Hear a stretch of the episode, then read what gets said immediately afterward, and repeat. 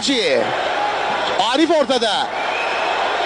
Hacı kaleye baktı. Bir çalım nefis bir hareket. Hacı, Hacı. Alex mükemmel bir gol.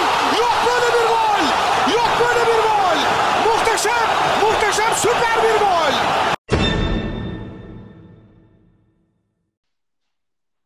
Kırmızı Lacivert'in yeni bölümünden herkese merhabalar. Yine Can'la beraberiz. Hoş geldin Can.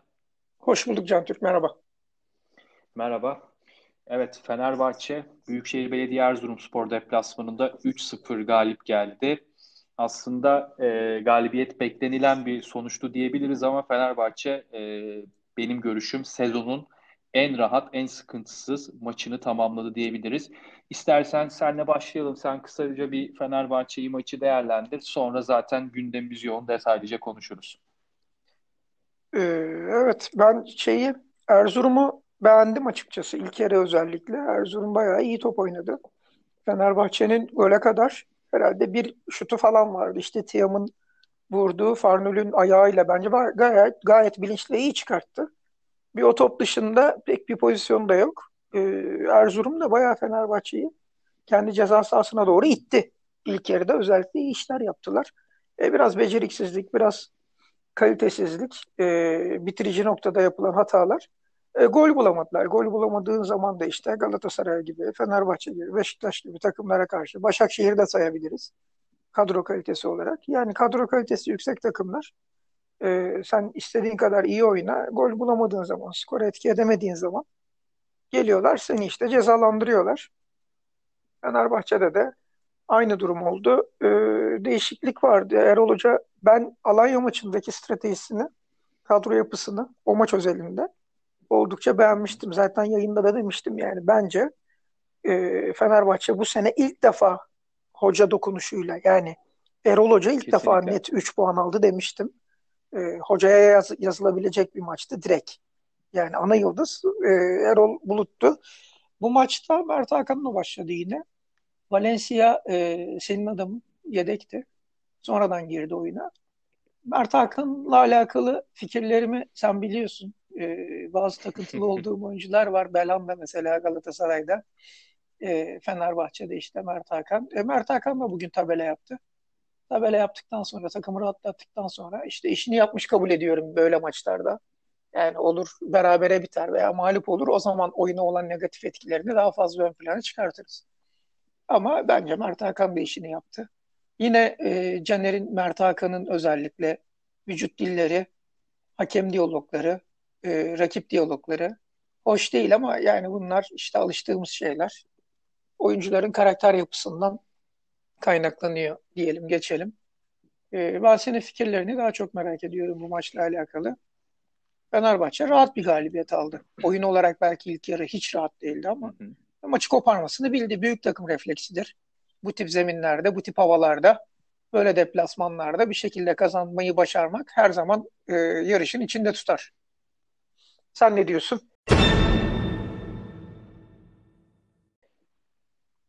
Fenerbahçe'nin rahat kazandı derken aslında dayanak noktam şu. E, ligde geride kalan 16 maçı düşünüyorum. Fenerbahçe'nin bu maçlar arasında kazandığı maçları düşünüyorum. Bir Gençler Birliği maçı var. Fenerbahçe'nin taraftarının böyle televizyon başında çok hop oturup hop kalkmadığı, çok stres yaşamadığı. E, bir de muhtemelen bugünkü maçın e, ikinci yarısıyla beraber maç sonuna kadar geçen süredir. O yüzden aslında rahat dedim. Ama baktığında şöyle bir gerçeklik var. Zaten bugün bütün istatistikler, bütün realite Fenerbahçe'ye Fenerbahçe'nin kazanmasını gösteriyordu. Nedir bu? Ee, Erzurumspor bu sezon e, kendi sahasında maç kazanamayan e, tek takım. Yani bu maça kadar öyleydi ve bu maçta da bu istatistik devam etti. Kötü istatistik. Fenerbahçe'de zaten hepimizin bildiği e, bu sezon ligde deplasmanda en başarılı takım. Evet. Hatta en maç kazanan işte en fazla maç kazanan en fazla puan toplayan takım. E, bu istatistiklerle maça başladığımızda ve Fenerbahçe'nin bulunduğu konu Büyükşehir Belediye Erzurum'un bulunduğu konuma baktığımızda zaten Fenerbahçe'nin kazanması sürpriz değildi ki keza öyle de oldu.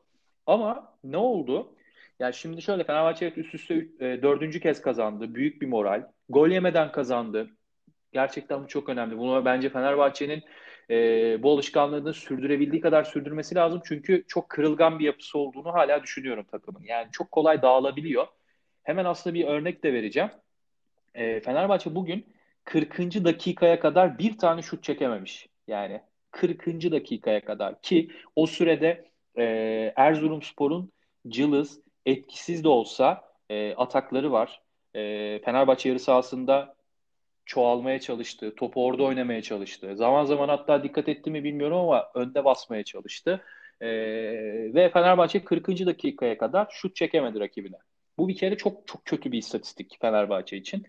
E, yani eğer şampiyon olmak istiyorsanız bu kadar kötü durumda bulduğunuz rakibinize karşı bence oyunu birinci dakikadan itibaren domine etmeniz lazım. Sonra e, hani 40. dakikaya kadar Fenerbahçe şut çekmedi dedik. Galiba o yani o araydı yine 40-45 arasıydı. E, ya da daha önce de olabilir. Tam dakikayı hatırlamıyorum. Emrah'ın bir Emrah Başsan'ın bir hucumda topla buluşması var. Orada bir kötü bir pas tercihi var.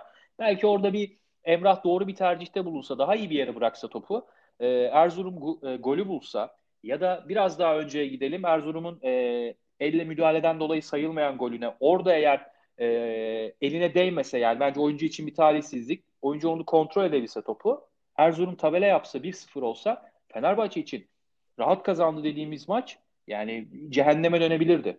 Çok çok çok zor geçerdi kalan süre. Ama e, Fenerbahçe ilk yarı biterken son 5 dakika bayağı bir tempo arttırdı. Özellikle o 41-42'den sonra yani e, işte senin söylediğin Tiam'ın Tiam'la beraber bulduğu ilk şutla beraber biraz tempoyu arttırdı ki Tiam nasıl şut buldu? Hemen pozisyonu şöyle hatırlayalım. Caner uzattı topu dikti. Savunma ıskaladı. Savunmanın hatasından faydalandı Fenerbahçe. Öyle Evet, e, pozisyon evet gitti. aynen.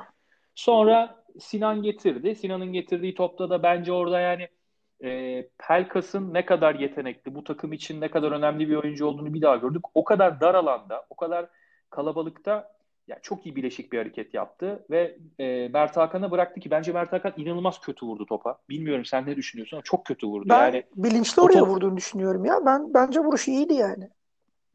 sen yani bilinçli mi üst e, tavana vurdu Bence diyorsun? öyle vurdu ya. Bilinçli olarak tavana vurduğunu düşünüyorum Mert Hakan. Ama onu ayarlayamazsan biliyorsun o top nereye gider. Yani Şimdi e, şöyle bir şey tribüne gidebilirdi o Tabii top. ki haklısın ama Sivasspor'da gördüğümüz, izlediğimiz Mert Hakan'ın şut tekniği e, ve e, şutun hızı, şut gücü, şut tekniğiyle beraber iyi bir oyuncu aslında. Yani bu özelliği var. Belki Tabii ki. Fenerbahçe'de de bunu e, ilerleyen dönemlerde belki de ortaya çıkaracaktır. Daha özgüven kazandıkça Mert Hakan'ın hala o olaylı transfer döneminin etkileri hem ruhsal olarak hem fiziksel olarak üzerinde var yani. Daha onları atamadı Mert Hakan. Evet, o var. O açıklamalarına da yansıyor. Ee, o saha içerisindeki belki hareketlerine de yansıyor olabilir. Dediğin doğru.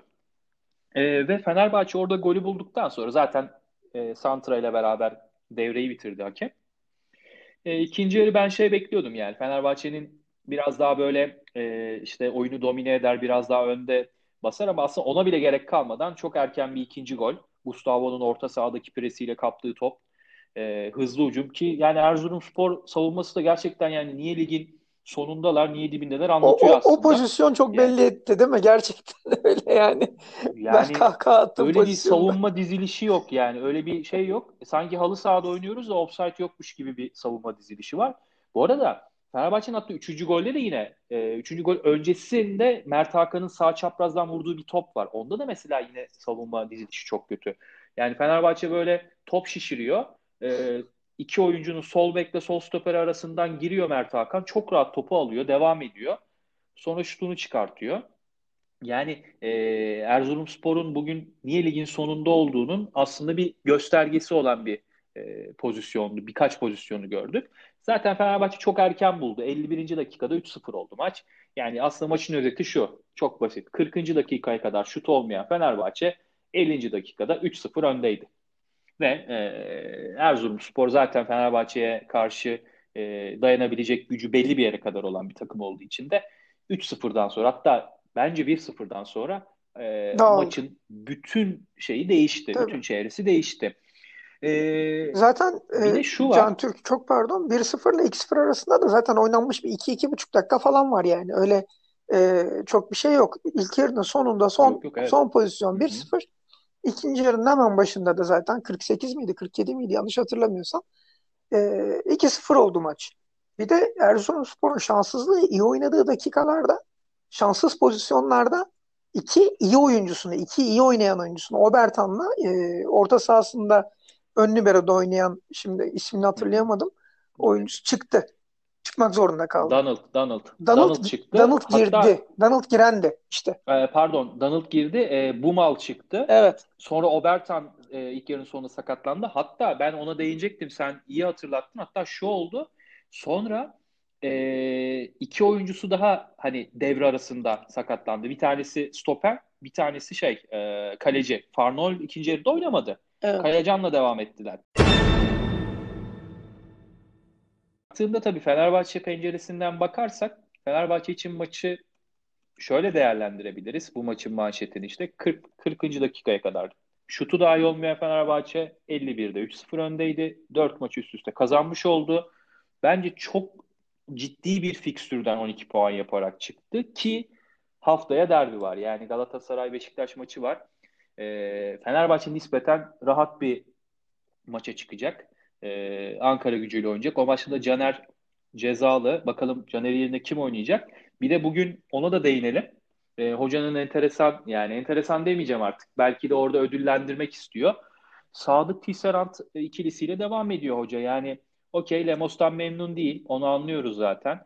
Ee, Serdar o performansı istediği şeyi yakalayamadı mı? E, sakatlıktan veya işte Covid'den tam dönemedi mi bilmiyorum ama 3 e, maçtır Sadık'la oynuyor hoca.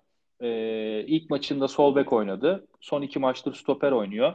Hani bugün baktığında Sadık'ın defolarını ortaya çıkartabilecek bir e, maç mıydı dersen değildi. Ama şöyle bir defosu ortaya çıkıyor. Böyle bir maçta Fenerbahçe'nin geriden oyun kurması lazım. Ya onu da yapamıyor. Çünkü Sadık da öyle bir karakterde bir stoper değil. Tisserand da değil. Yani Fenerbahçe'nin buraya bir acil bir çözüm bulması lazım. Ee, evet iyi niyetli. Evet gerçekten çok mücadele ediyor. Bilmiyorum hani son zamanlarda ben kendisini böyle topa siper eden e, stoper pek görmedim. Bu aslında iyi de bir şey olmayabilir. E, zaman zaman sakarlık da yapmanıza sebep olabilir. Yani orada topun önüne atlamaya çalışırken elinize gelir top. 90'da bir penaltı, maç 1-1 olur. Sizin o kahramanlık hikayesi bir anda sakarlık hikayesine döner de. E, orada Fenerbahçe'nin bir çözüme ihtiyacı var. Hoca ödüllendirmek için yapıyor. Sadık'ın dinamizminden, gücünden yararlanmak istiyor. Ben tahmin edebiliyorum. Hani Erol Hoca orada onu biraz daha böyle övgüyle, biraz daha gazla sahaya sürüyor. Ama e, işin sportif direktör tarafı, yönetim tarafı da bence stoper takviyesini düşünmesi lazım. Yani Sadık'la ve Tisserant'la e, zorluk derecesi yüksek maçları nasıl oynar Fenerbahçe şu an hiç kestiremiyorum. E, Fe- Bilmiyorum senin var mı stoper ikilisiyle ilgili söyleyeceğim bir şey? Fenerbahçe'nin bence en e, büyük takım stoperine benzeyen stoperi Lemos. Özellikleri bakımından. Hem açık alanda yani savunma yönde kurduğun zaman açık alanda rakibi ve şey e, yakalayabilecek özellikleri var atletizm olarak. Hem e, pas şiddeti ve pas mesafesi bence bir stopere göre iyi. Yani orta mesafeye yerden sert çıkışlar yapabilen, toplar atabilen bir oyuncu. Ama onun çok ciddi Ama Lemos'un sertliği yok. çok ciddi bir, bir de pozisyon e, bilgisi eksikliği var. E, yani dolayısıyla Lemos'un handikapları var, yok değil. İşte onun yanına bir tane general stoper bularak mesela Galatasaray'ın e, Semih'in yanına Ufoloji'yi koyması gibi zamanında onun yanına bir general stoper bularak onun defolarını, açıklarını kapatıp e, iyi bir ikili yakalayabilirler. Bence Lemos'tan bu kadar kolay vazgeçmemeli Fenerbahçe. Tisserant'a gelince Tisserant e, her geçen hafta biraz daha yavaş koyuyor ama biraz daha üstüne koyarak bence ilerliyor. Sağdan gelince Sadık büyük takım stoperi değil. Yani 2-2-4 açık olmak gerekirse. Özverili bir oyuncu. istekli bir oyuncu. Zaten Sadık belli bir yerden sonra bence hata yapması beklenmeden e, kenara alınıp yerine biri monte edilir ki Fenerbahçe'ye zaten bence sol ayaklı bir sol stoper lazım. Ki sanırım arayışlar da var. Ee, yine işte isimler geçiyor. Bir takım işte 22 yaşında bir stoperin ismi geçiyor. Hatta onunla alakalı da e, Galatasaray hesapları işte yine bizim scout listemizde olan bir oyuncuya e, Fenerbahçe talip olduğu gibi şeyleri var.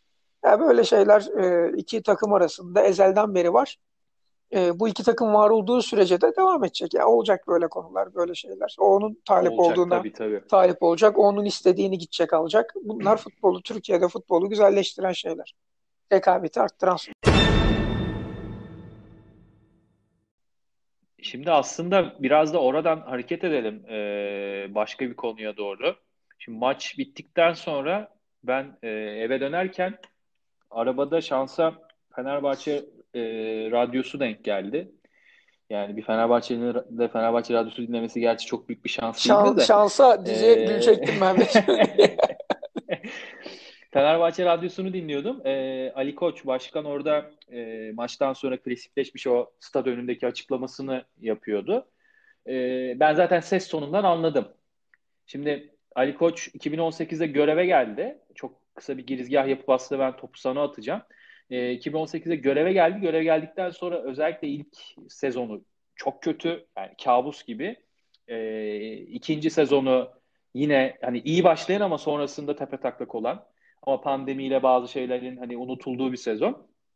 Ee, şimdi Ali Koç gibi inanılmaz bir şaşayla seçim kazanan 20 yıllık Aziz Yıldırım iktidarını deviren bir başkan için hiç böyle bir ortam yoktu. Yani işte Fenerbahçe liderlik yarışında Fenerbahçe e, işte nispeten iyi top oynuyor. Fenerbahçe 3-4 maç üst üste kazanıyor. Rakipleri artık Fenerbahçe'den çekiniyor. Bu konumda olmadığı için hiç böyle bir pozisyon bulup böyle konuşamıyordu. Evet konuşuyordu ama konuştuğu cümlelerin bitiminde insanların hep aklında, kafasında ve gözünün önünde Fenerbahçe'nin e, kötü skoru, Fenerbahçe'nin kötü oyunu vardı. Şu, o yüzden bugün biraz daha bence Ali Koç farklı bir pozisyondaydı. Yani Fenerbahçe lider, liderle aynı puanda en azından. Fenerbahçe şampiyonluk yarışında hala ciddi bir iddiası var. Ve o yüzden bugün çıktığında bence biraz da o özgüvenle, o rahatlıkla e, konuştu. E, hani detaylarına belki sen değinirsin konuşmanın. E, hani doğruydu, yanlıştı, nelere değindi, niye böyle konuştu onları da e, senle beraber devam edelim. İstiyorsan sen yavaştan Ali Koç'un e, açıklamalarını değerlendir. Şimdi Ali Koç'un kendisini değerlendirmek istiyorum ben bir kısa. Öncelikle Ali Koç e, seçildiğinde çoğu Galatasaraylı, bunlardan biri de benim. Eyvah dedik yani. Neden eyvah dedik? Çünkü Aziz Yıldırım'ın ki e, işte bütün gençlik travmalarımın futbola dair e, öznesi Aziz Yıldırım Fenerbahçesidir baktığın zaman aslında. Ama son dönemleri o kadar kötü, o kadar akıldan uzak bir yönetimdi ki e, şimdi Ali Koç geldi. E, bir Koç ailesinin bir üyesi. Koç ailesinin Türkiye'deki gücü, yaptıkları vizyonu ortada. E, o ailede yetişmiş bir insan ne kadar kötü olabilir ki? Ve seçim öncesi söylemlerinde de kulübün yüzünü Avrupa'ya da çevirme projeleri, e, yurt dışından sportif direktörle çalışması, geniş bir ağ kurmak istemesi yani müthiş söylemler. E, yaratacağı kaynak ve e, maddi manevi yaratacağı kaynak da sınırsız bir insan. E, sırf soyadıyla bile. Şimdi böyle olunca biz eyvah dedik ama işte sen özetledin yönetimini. İlk yılı zaten yani biz şaşkınlıktan dalga geçemedik. İkinci yılı bence en kritik yönetim yılı. Ali Koç eğer bir daha seçilirse ikinci yılı üzerine böyle kitap falan yazılabilir. Neden biliyor musun? İşte bütün o e, Avrupa'yı vizyondan, o düşünce yapısından koptuğu, uzaklaştığı, uzaklaştırıldığı yıl komple ikinci yıl. Ve ikinci yıl step by step daha kötüye gitti. Yani ilk yıl belki saha olarak lig sıralaması olarak çok kötüydü ama ikinci yıl yönetsel anlamda, organizasyon anlamında Fenerbahçe çok çok kötüye giderek devam etti. Bu yılda tüy dikti.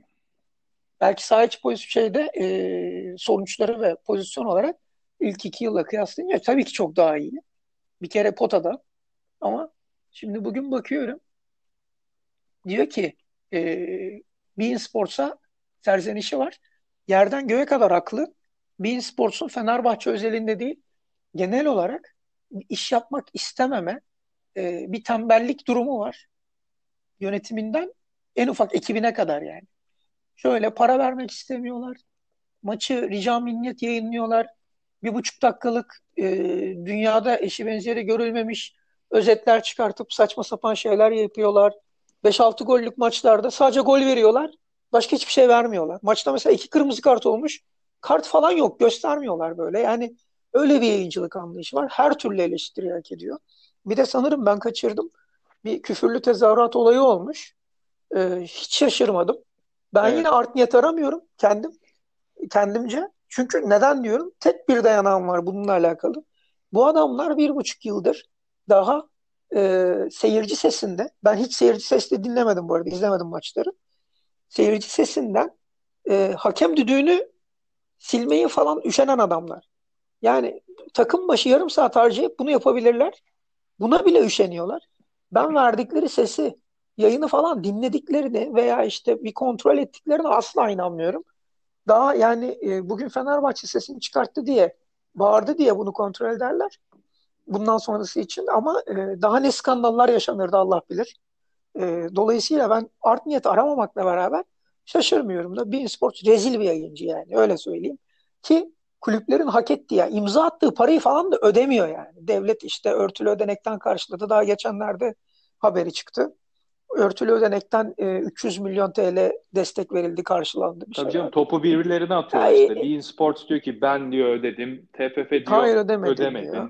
Yani kim yalan söylüyor? Şu aradaki farkı devlet kapatıyor. o, ka- Ben o kadar e, kötü bir yayıncı ki ama Bein Sports'la alakalı son cümlelerimi de söyleyeyim. Sonrası pasını atayım. Şimdi kulüpler bir hafta boyunca yani o hafta bütün maçlarda bir dakika boyunca topa dokunmadı. Kadro verdiler Evet. ekrana. Madem sen parayı ödedim diye açıklama yapıyorsun. Madem çık de ki şu an böyle böyle bir protesto var. Biz kurum olarak üzerimize düşen yükümlülükleri yerine getirdik. Ancak buna rağmen protesto. Ya bir şey söyle. Ya da e, ve niye spikerleri zor durumda aynen bırakıyorsun? spiker orada yani lafı gevelemeye çalışıyor. Kendince bir şeyler yapmaya çalışıyor. E tabii canım. Reji kadro giriyor. E, kepazelik başka bir şey değil. Bein Sports tarafına Ali Koç'ta Ben ben %100 katılıyorum. Ben istiyorsan buradan Tabii birkaç ki. şey ekleyerek devam edeyim. Şimdi Ali Koç konuştu, sonra Mustafa Cengiz de konuştu. Bilmiyorum çok e, takip edebildin İkisini mi? Hemen Ali ikisini Koç de takip ettim ben. Şimdi Ali Koç'la ilgili şöyle, ben Bein Sports özeliyle başladığı için onunla gireyim. Şimdi ben de art niyet olduğunu düşünmüyorum. Yani tutup da işte Bein Sports, e, hadi Fenerbahçe maçı, şey, Fenerbahçe'ye küfür edilen e, ses efekti koyalım, bunu Karagümrük Konya maçına verelim falan. Böyle bir şey olduğunu düşünmüyorum. Bu arada Karagümrük Konya maçındaydı bu. Ama şimdi şöyle düşünmek lazım. Sen bu ligin yayıncı kuruluşusun. Ve senin e, eğer bir kulüple aranda bir problem varsa yani senin olmayabilir ama kulüp kulüp açık açık diyor ki bas bas bağırıyor Fenerbahçe kulübü. Ya benim seninle bir problemim var. Tamam oturursun masaya çözmeye çalışırsın. Ya şimdi bu kadar ciddi bir problemin kulüp tarafından bas bas bağırıldığı bir yerde bunun dayanağı mantıklı olur mantıksız olur. Hiç önemli değil. Ama sen yayıncı kuruluşu olarak yani 50 kez dikkat etmen lazım. Yani o yayına verdiğin sorun da olmasa dikkat etmen lazım. Yani Fenerbahçe değil başka birine de küfür edilebilir. Evet evet. Buna dikkat etmen O yüzden lazım. diyorum ben art niyet Ya bence aramıyorum. Ya bu adamlar zaten ya böyle art yani. niyet ben de aramıyorum. Ama bu, bu kadar mı dikkatsizlik olur? Şimdi onu geçtim. Herkes çıkıp yani Fenerbahçeli olmayanlar da çıkıp e, çeşitli kanallarda diyor ki Bein Sports rejisini o aradı, bu aradı, o müdahale etti, bu dokundu. Yani şimdi e, bunu söyledikten sonra ben burada 2-3 yayın önce söylemiştim. Ali Koç da çıkıp şunu söylüyor. O da o da taraftarın sonuçta bir şeyi olmak zorunda. Yani o gelen dalganın önünde durmak zorunda. Bein Sports'a karşı bir şey söylemek zorunda hissediyor kendisine.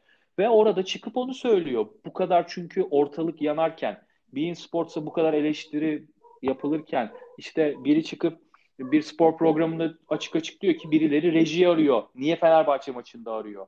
Şimdi Bein Sports buna cevap vermiyor. Hadi verdi diyelim.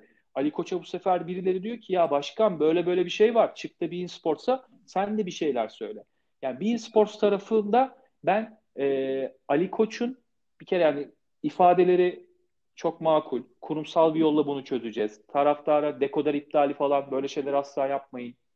Eğer gerekirse biz başka şekilde bunları zaten halledeceğiz gibi açıklamalar var. Bence bu yönetilebilir. Böyle yapması lazım. Burada bu işin sahibi kulüpler. Kulüpler koyacak ağırlığını. Kulüpler Bein Sports'a karşı koyacak Tavrını ağırlığını. koymak zorunda. Sports Sadece Fenerbahçe değil, aynen diğer kulüpler de tavrını koymak. her Ben kulüp zaten Bein. Sports açıklamalarını sen pas almadan önce de söyledim. İmzamı atıyorum. Sadece Ali Koç'la Bein Sports konusunda ayrıldığımız nokta o art niyet olduğunu düşünüyor. Ben art niyet olduğunu düşünmüyorum. Bu adamların iş yapış şekli maalesef bu. Her sermaye sahibi e, başarılı olacak, işin dört dörtlük iyi yapacak diye bir şey yok. Bein Sports böyle bir kurum. Şimdi Bein Sports'tan Ee, ama şöyle bir şey var Can. Şimdi Bein Sports da şuna dikkat etmiyor. Eğer art niyetli değilse hani Bein Sports art niyetli değil diyoruz. O zaman e, art niyetli olduğunu insanların düşünmesine sebep olacak aksiyonlardan Bein Sports yani kaşınacak. Evet bu bu ülke böyle bir ülke. Yani o o açıklamayı 19.05'te yapmayacaksın. Ya burası böyle bir ülke. Yani biz şunu da biliyoruz. Sen de hatırlıyorsun. Ya bu ülkede e, Profesyonel Futbol Disiplin Kurulu kararlarının açıklandığı gün her zaman aynıdır. Ama Fatih Terim çıkıp Şampiyonlar Ligi maçından önce şey diyor. Ya bizim moralimizi bozmak için açıklandı diyor. Şimdi bak yani bu ülke böyle bir ülke anlatabiliyor muyum? E ne yapacaksın? Yani 19.05'te değil de 19.04'te açıkla kardeşim. Dikkat et yani. Ya burada ama şöyle de bir şey var. Bundan sonra eder. Ee, burada şöyle de bir durum var. Galatasaray'a 19.07'de mesela ceza açıkladılar. Aynı şey. Saçmalık aynı. yani. Ya TFF'nin tamam işte açıklaması. yani. Yani e, Yani sen onun üzerinden yüklenirsen TFF'ye e, Ali Koç da gider onun üzerinden veya Fenerbahçe taraftar onun yok üzerinden ben yüklenir. dediğim Ya buna gibi Bein. Sports açıklamalarının altına imzamı atıyorum. Burada skandal Bein Sports açıklamalarından sonra başlıyor. Arada başkana. Ha, ben ona Mesut geçeyim. Özil çok Bak çok onu söyleyeyim. Onunla ilgili söyleyeyim bir şeyler. çok Şimdi bak kronolojik sıranın saçmalığına dikkat çekip sana bırakacağım. Komple istersen yorumla. Benim de söyleyeceklerim olacak. Mesut Özil'i soruyorlar. Haklı olarak. Flash bir transfer olur. Mesut Özil ile ilgili açıklama yapıyor. Mesut Özil'den sonra alakasız diyor ki uyumsuzluk çözüm kurulunun verdiği bir kararı öğrendik. Ya bak soran yok. Hiçbir şey yok ortada. Mesut Özil'in e, transfer sorusuna cevap vermiyor yalnız. Direkt e, UÇK kararına geçiyor. Bunun yeri bunun diğeri değil başka bir şey söyleyeceğim diyor. İşte yani burada Mesut Özil'in işte rüya olduğunu söylüyorum. Daha yakınız eskisinden ama hala çok zor deyip Onu hayır onu onu UÇK'dan sonra söylüyor ama. Önce önce önce ben kaçırmışım. Soruyor gazeteciler. Gazeteciler soruyor. Cevap vermeyeceğini şu anda başka bir konu konuşacağını söylüyor. Yani Sen canlı dinledin. Ben kaçırmış olabilirim. dolayı Oğulcan'ın transferinden dolayı aldığı ceza ile alakalı çık yani konuşmak için çıkmış. Şimdi bunun da şöyle bir şeyi var. Yani bu ülkede maalesef hani e, ya ben Ali Koç'u anlayabiliyorum, şöyle anlayabiliyorum. E, bunu aynısını Galatasaray'da yaptığı için o da kendisinde bunu yapmaya hak görüyor. Yani çıkıp bunu konuşmaya hak görüyor. Çünkü yani futbolda kara gece diye tweet attı Galatasaray. Alakasızken hem. Herkes biliyor o tweet'i.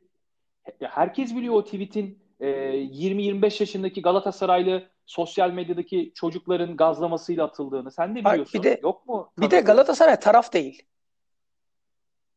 Ya Galatasaray ya taraf değil o bambaşka bir şey. Ya taraf da olabilir de hani sen öyle bir tweet atıyorsun seninle alakası olmayan bir şey. Ha, ama Galatasaray'da çıkıp diyecek ki Fenerbahçe'de iki sene önce bilmem ne maçından sonra tweet atmıştı Evet. diyecek. E sonra dönüyorsun şimdi burada e, Ali Koç böyle konuşuyor. Bu yarın da olacak. Yani ben artık bu işin hani Oğulcan haklıymış, haksızmış, Galatasaray haklıymış, haksızmış. Ya kardeşim bırakın o zaman bir tanesi değil ki bu transferlerle alakalı. Ya bu adam bir aylık sözleşmesi, iki aylık sözleşmesi kalmış. Ee, Rize Spor bu çocuğun sözleşmesini onun rızası olmadan sözleşmedeki opsiyon maddesini kullanarak uzatmış. Ya kural bu maalesef Türkiye'de. Bosman uygulanmıyor. Birinize deyin ki ya biz Türk oyuncularla ilgili değiştirelim bunu. Ya, mesela Sinan Gümüş Alman pasaportu var galiba. Yanlışsam düzelt. Ee, mesela Sinan Gümüş'le aynı şey olsa Sinan Gümüş görüşebiliyor. Ya görüşebiliyor Sinan Gümüş. Bunu niye Türk oyuncularla yapamıyorsun? Mert Hakan Yandaş'la görüştü Can Türk. Yap, yani yapan yapıyor, yapabilen ya Bu arada yurt dışına mesela değil. yurt dışına gönderebiliyorsun ama niye Türkiye'de olmuyor? Yani neyse bu bu bambaşka bir şey de hani ben e, Ali Koç'un açıklamalarının işte meşru kılmak, Ali Koç doğru söyledi, doğru söylemedi. Ya bunlar bunlar çok önemli şey değil. Çünkü Ali Koç bugün kazandığı için, Ali Koç bugün takımı başarılı olduğu için orada çok rahat, orada çok özgüvenli ve çıkıyor. Galatasaray'a yükleniyor. Orada isim vermeden Fatih Terim'e yükleniyor. Biliyor ki Galatasaray ona cevap verecek. Daha önce Galatasaray konuştu. Şimdi ben konuşayım diyor. Bu devam edecek. Şimdi Yani e, burada ama şu da var. Burada şu da var. Bunu şunu atlıyoruz. Fatih Terim, ya ben bunu bir Fenerbahçeli olarak belki söylüyorum ama şu anda Fatih Terim bu işleri yaptığında Fatih Terim bunu e, bir metot olarak yapıyor. Bir bence çok strateji olarak çok güzel bir yapıyor. noktaya değindin. Ben onu Ama en sona ama saklıyordum. e, Ali Koç Ali Koç yaptığında Ali Koç yaptığında gerçekten bu böyle algılanmıyor ve Ali Koç'a çok ekstra bir tepki oluyor. Ben sadece şunu söyleyip topu sana atacağım. Eğer Fenerbahçe teknik direktörü veya Beşiktaş teknik direktörü veya Galatasaray'ın teknik direktörü Fatih Terim değil de Okan Buruk olsaydı ve çıkıp deseydi ki ya biz işte Başakşehir'den Vişka'yı ve İrfan Can'ı istiyoruz deseydi nasıl bir tepki olurdu? Neyle karşılaşırdı? Veya Ali Koç aynı şeyi söyleseydi nasıl olurdu? Yani buradaki metot, buradaki iletişim yöntemi ve reputasyonu çok farklı olduğu için Fatih Terim'in o onu bir metot olarak uyguluyor. Ama Ali Koç da benzer açıklamalarda bulundu. Satarlarsa alırız. Hani bir iğneleme yapıyor belki ama veya Fatih Terim de mesela bu Oğulcan transferinde Galatasaray'ın aldığı ceza, Oğulcan'ın aldığı ceza tam tersi bir tarafta Beşiktaş'ta Fenerbahçe'de olsaydı Fatih Terim bir basın toplantısından sonra kaybettiği bir maçtan sonra veya e, maçtan önce isim vermeden iğneleyici sözlerle, yuvarlak cümlelerle söylerdi. Herkes sosyal medyada o hoca yargı dağıttı derdi.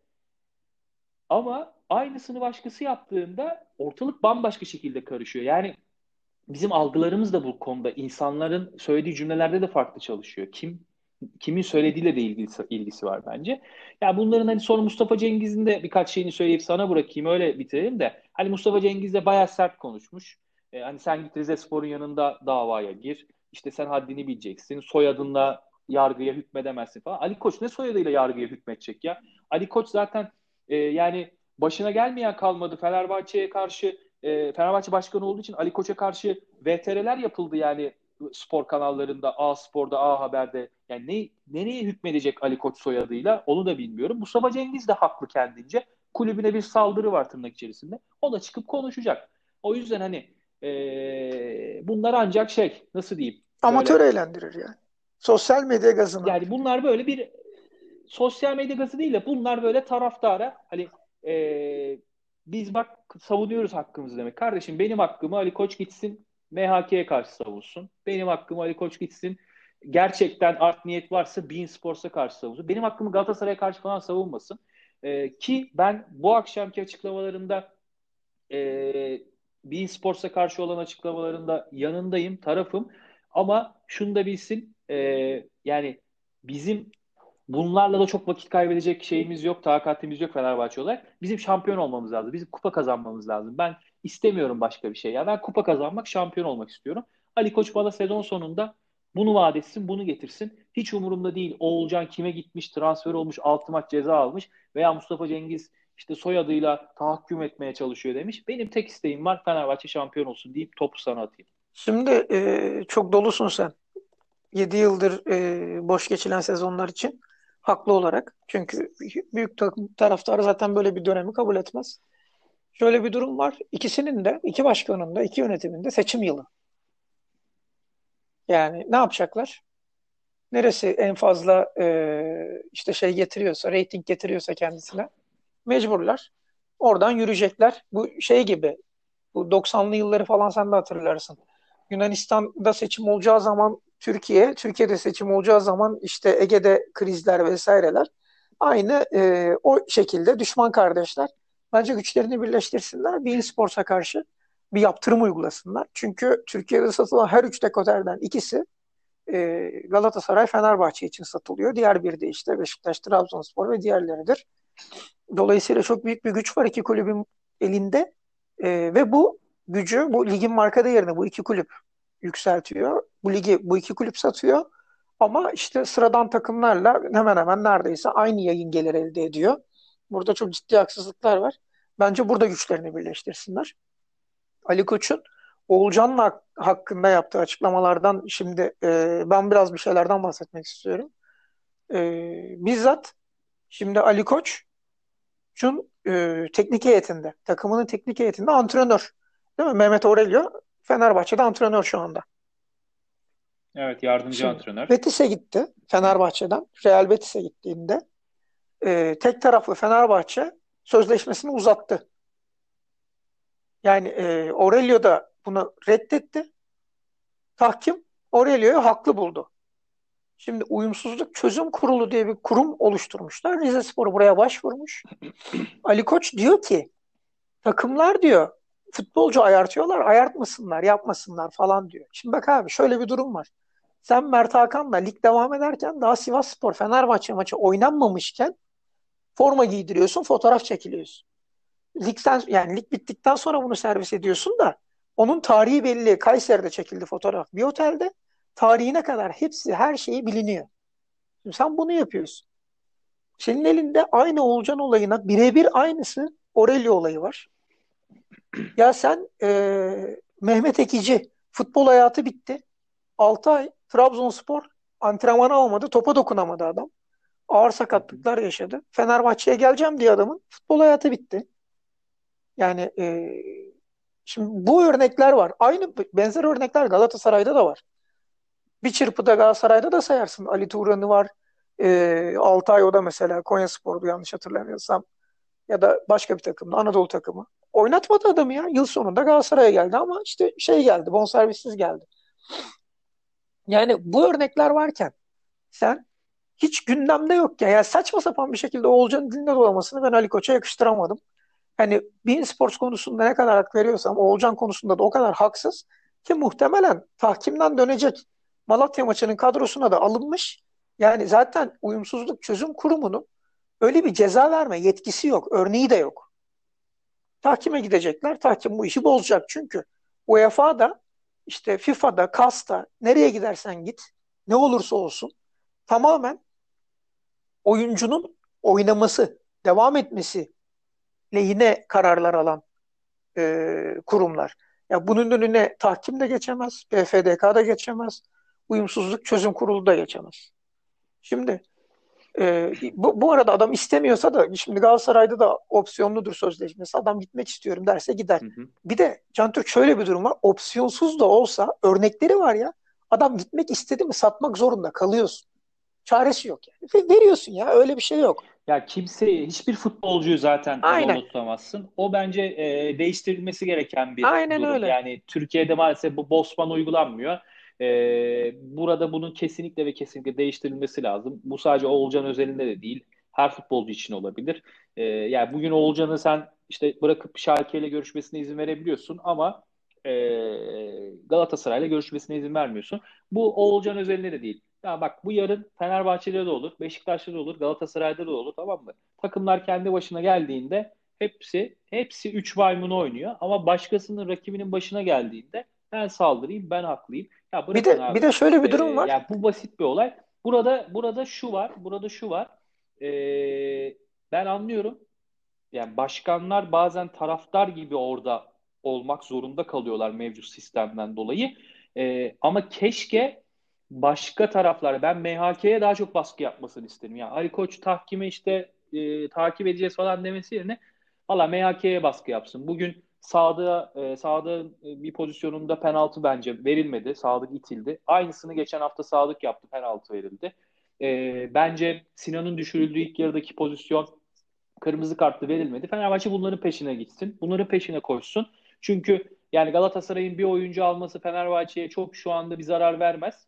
E, bunu tırnak içerisinde Katakuli ile de yapsa zarar vermez. Ama Fenerbahçe yarın bir gün bir maçta rakibi 10 kişi bırakılmaz. Lehine bir penaltı verilmez. O zaman 3 puan kaybeder. Şampiyonluk gider. Benim derdim o bir yani. De, MHK'ye baskı yapacaksa biri de MHK'ye Şöyle bir durum yapsın. var. Tahkim kurulunu takipteyiz. Bakalım cezayı hafifletecekler mi yoksa erteleyecekler mi? Tahkim kurulunun bu cezayı onama gibi bir ihtimali yok. Böyle bir şeyin örneği yok çünkü. Yani e, bakalım biz de takipteyiz tahkim kurulunu. Yani Galatasaray bu konuyu UEFA'ya falan götürse gerçekten haklı. Bir de Galata işte ceza alıyor. Galatasaray ceza aldı gibi bir. Ama UEFA'ya götüremezsin. UEFA'lık bir durum değil bu. Bu yani şimdi orada da kavramları karıştırmıyor. Hayır hayır yani örnek burada örnek şey veriyor. belli. Yani tabii ki gideceğin kurum belli. Burada tahkim karar verecek. Burada tahkim karar verecek. Tahkimin vereceği kararın e, hani tedbirli tedbirsiz oyuncunun nasıl sevk edileceği o önemli.